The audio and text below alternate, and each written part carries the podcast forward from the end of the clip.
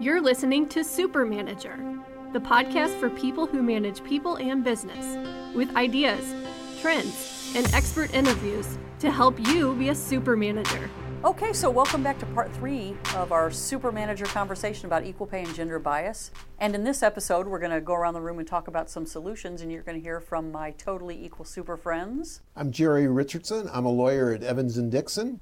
I work with employers. I help them manage their relationships through the courtship, the marriage, and the divorce. Hmm. Joel Emmerich Ignite Strategies. I serve as a sales systems architect for small and mid-sized businesses. Vicki Wars, Wars Consulting. I am a human resources consultant for small to mid-sized businesses, helping them maneuver through some of the uncomfortable issues they face.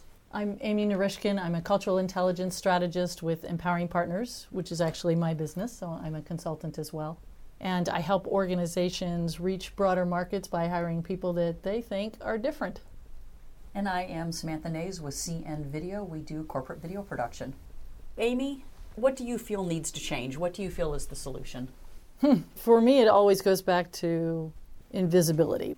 When Natalie was in the room, she was talking about her husband being referred to Right, right. instead of her expertise.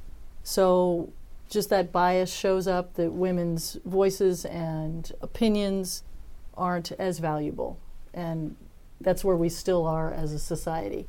So, one of the statistics that might be helpful in order for there to be true parity in a room, for example, a corporate meeting, for there to be parity in the room, women need to make up 70%, a supermajority in the room, for women's voices to be considered as valuable. So there still is that bias.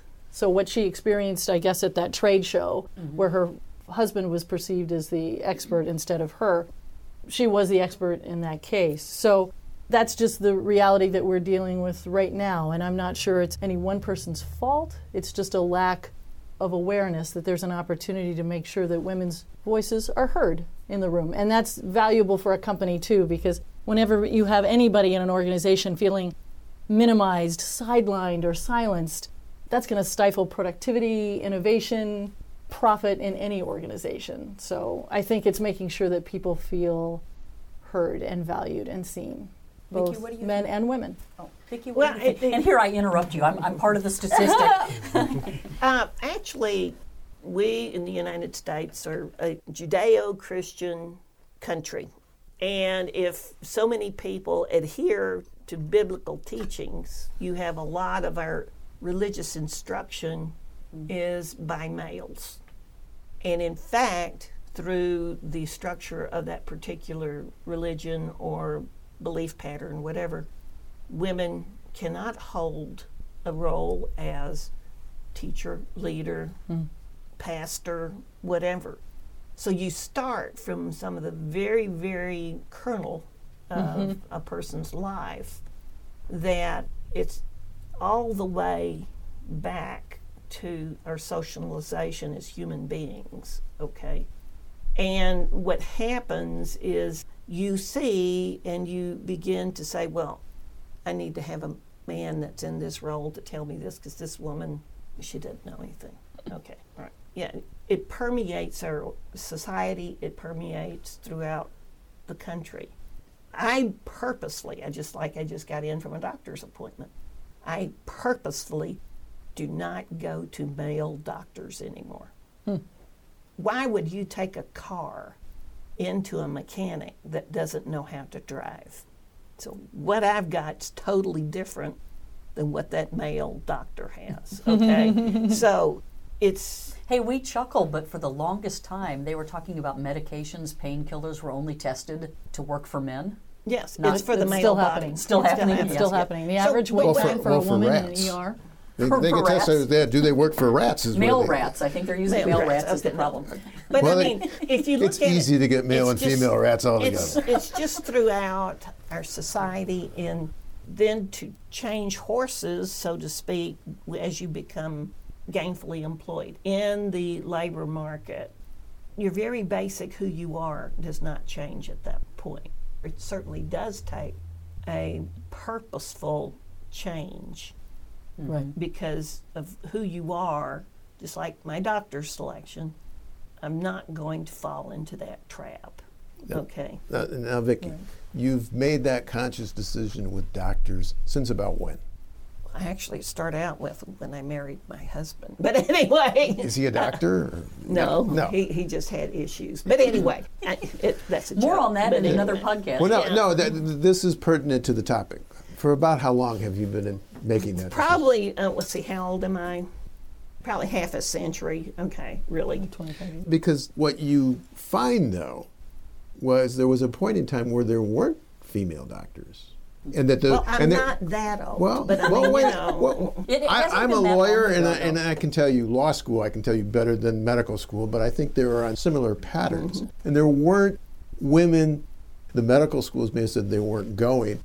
What they were probably getting, the women that had the aptitude were probably being steered into nursing school Correct. instead, okay? Correct. But in any case, the medical schools changed. These male dominated medical schools changed. They were forced to do so by the federal government in Title IX. Right. Okay, but we'll put that aside. Since about 1970, there are now many, many more females in medical school. I would venture a guess, and it's only a guess because I haven't looked at the statistics, but there's probably at least half of the enrollment in medical schools is female. Mm-hmm. So there are many more choices than Is it there now? used to be. Well, But- in, but- but in- I do in like law that. school, it's probably slightly Is there more parity? female than male. So I, We, and we know like I that more said- women are going to college now than men. But well, I, I and didn't know if that was well, and that, and the that's advanced degrees. That's by a fairly big percentage. At least Mm-hmm. My older daughter, where she graduated from, it was like 62% female. Mm-hmm. And That it was a shift has co-ed been going on for about school a forever. right, let's go. Let's move on. Joel, what do you feel is the solution to the Yeah, problem? no, I wanted to weigh in on a couple of things. So much of this is unconscious. It's something that's ingrained in people's Right. minds. It's just it's pre-existing. It's unconscious. and not just in the office, but parents and siblings. right. Yeah. I mean, from, from, from when they're complicit. born. I Right. mean, whether, for example, my son's teacher at daycare told him all little boys like their moms more than their dads. Ouch. And so he decided He liked he his likes his mom. mom more than his dad's. That's the way the world that should work. Wow. So it begins manifesting itself, whether as direct as that or less direct from a very early age, and people grow up with that perspective. But I think that the challenge is when drawing it to somebody's attention that it exists is not doing it in an accusatory manner because it is so unconscious. So important. It's not intentional. People may even perceive that they're not doing it. They may even perceive they're going out of their way to not They're do it. probably not And, uh, aware that they're doing it. right, That's why it's called unconscious. Right, and they're probably oblivious to it on some level. I'm Yep. not saying everybody. Anytime you paint with broad strokes, it's overgeneralized. Right. So I think a lot of the time, Mm-hmm. people are not consciously aware that they're doing it. And whether it's the last principal at my son's middle school who just referenced the girls in the office, he was talking about the administrative support in the, The front girls. office. Ouch, The yeah, girls the in girls.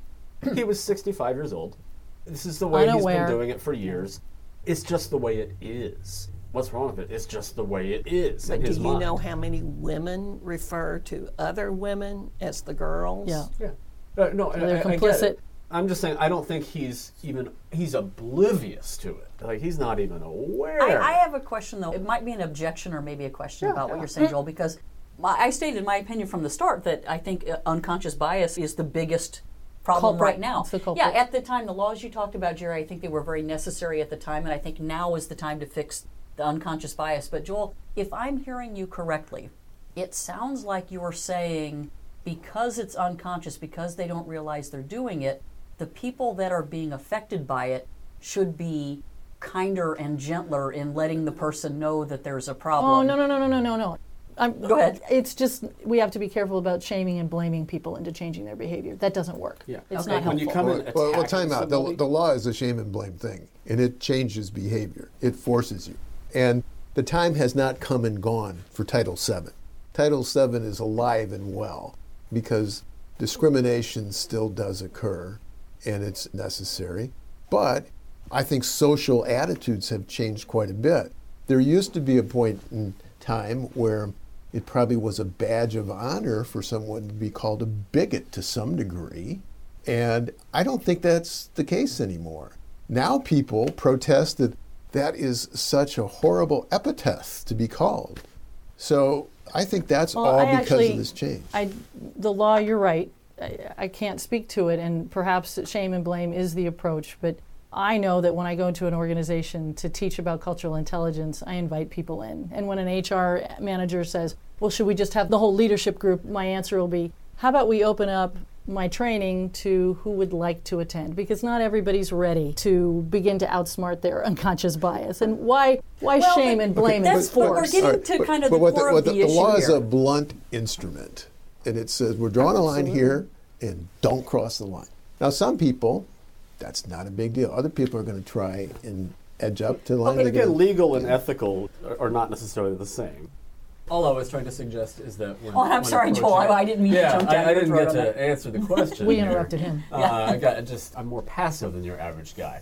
Uh, so, uh, what I was getting at is that when you're addressing an issue of unconscious bias, if you come at it from an angle of you're at fault, you've done this Right. wrong, blame, blame, blame, Doesn't work. The, the people Yeah. shut down. They're like, no, I go So out of my true. way. I treat everybody Right. the same. Right. Uh, you know, that's that's their response. Right. And they may genuinely perceive that they're doing that, even if they're not. Right. So it requires a different conversation, usually facilitated by somebody outside of that. it requires dynamic. cultural intelligence Yeah, n- as opposed to between the two, between the two people. So you bring in you bring in Dr. Amy. You- yeah we Here's- can shift behaviors and the way I people speak I wanted to share a little story real quick too, an anecdote, an amusing experience a number of years ago. Was at a large parent-teacher IEP meeting for one of my children in elementary school, and at the table it was 13 women and me. Oh so parody Yes. Uh, uh, uh, no, Sorry, I'm only no, kidding. No, no, no. But, but to your point, what was really funny about it, I mean, it was really clear to me that my opinion was not valued. I mean, it, it was made abundantly clear that Hmm. little in bit of this discrimination environment- going on so there? the elementary Did- school. did How you mean- that make you Did feel? you mean parity or parody? oh look at that But how did that make you No, but, feel? but, but what was interesting about it, I walked out, I'm like, HR. I bet That's a great question. I bet that's what women feel like all the time. That was my initial registered. thought. It yeah, registered. Yeah, I mean, it, it was I'm- really. I've, I've negotiated over 80 labor agreements in my career. Okay, so you can imagine a woman with a southern accent walking in, and I had been in certain instances cautioned at the way I present myself at the table, mm-hmm. or I'll have shut down city can't which imagine is fine, which is fine. But when there's one particular organization in the St. Louis area that I do some consulting for, that there are some companies they won't put me in because I'm too direct. Okay. Are you an NT also? and then Jerry, what do you feel is the solution to the problem? well, the problem is discrimination, and the solution is don't do it. Well, I You- mean, ideally, I, uh, but I mean, there's only so much laws can do, right and you have to have people of goodwill. And even if they're of goodwill, trying their best, there can still be unconscious bias at play, but they have to be open-minded. So that's the human condition. and, and unconscious bias is still very much at play in the United States. Only one in five corporations have actually trained employees in, in unconscious mm. bias. So it's a fairly new concept. We That's have a higher than I new would have thought. yeah, we have a new civil ri- rights movement afoot in the United States, but still we're not aware of the bias that's influencing our words and actions. So even the best of intentions don't help if we're not aware yet. And we're getting there. It's happening. and Amy, I know you do training on this type of thing. If there's an organization that is concerned about this or has a problem with it, how do they get a hold of you for help with that? They can go to my website, www.empoweringpartners.com, and we can talk about workshops on unconscious bias. But even more importantly, after unconscious bias, a lot of folks will feel kind of awkward and being aware that bias is sitting there. So cultural intelligence takes it that step further. And so now what do I do? How do I behave and how do I talk now that I'm a little bit more aware of how I come across to people? Thanks for listening to Super Manager by CN Video Production. Visit our website at cn-video.com for additional episodes and lots of Super Manager resources, or give us a call at 314 Video Me.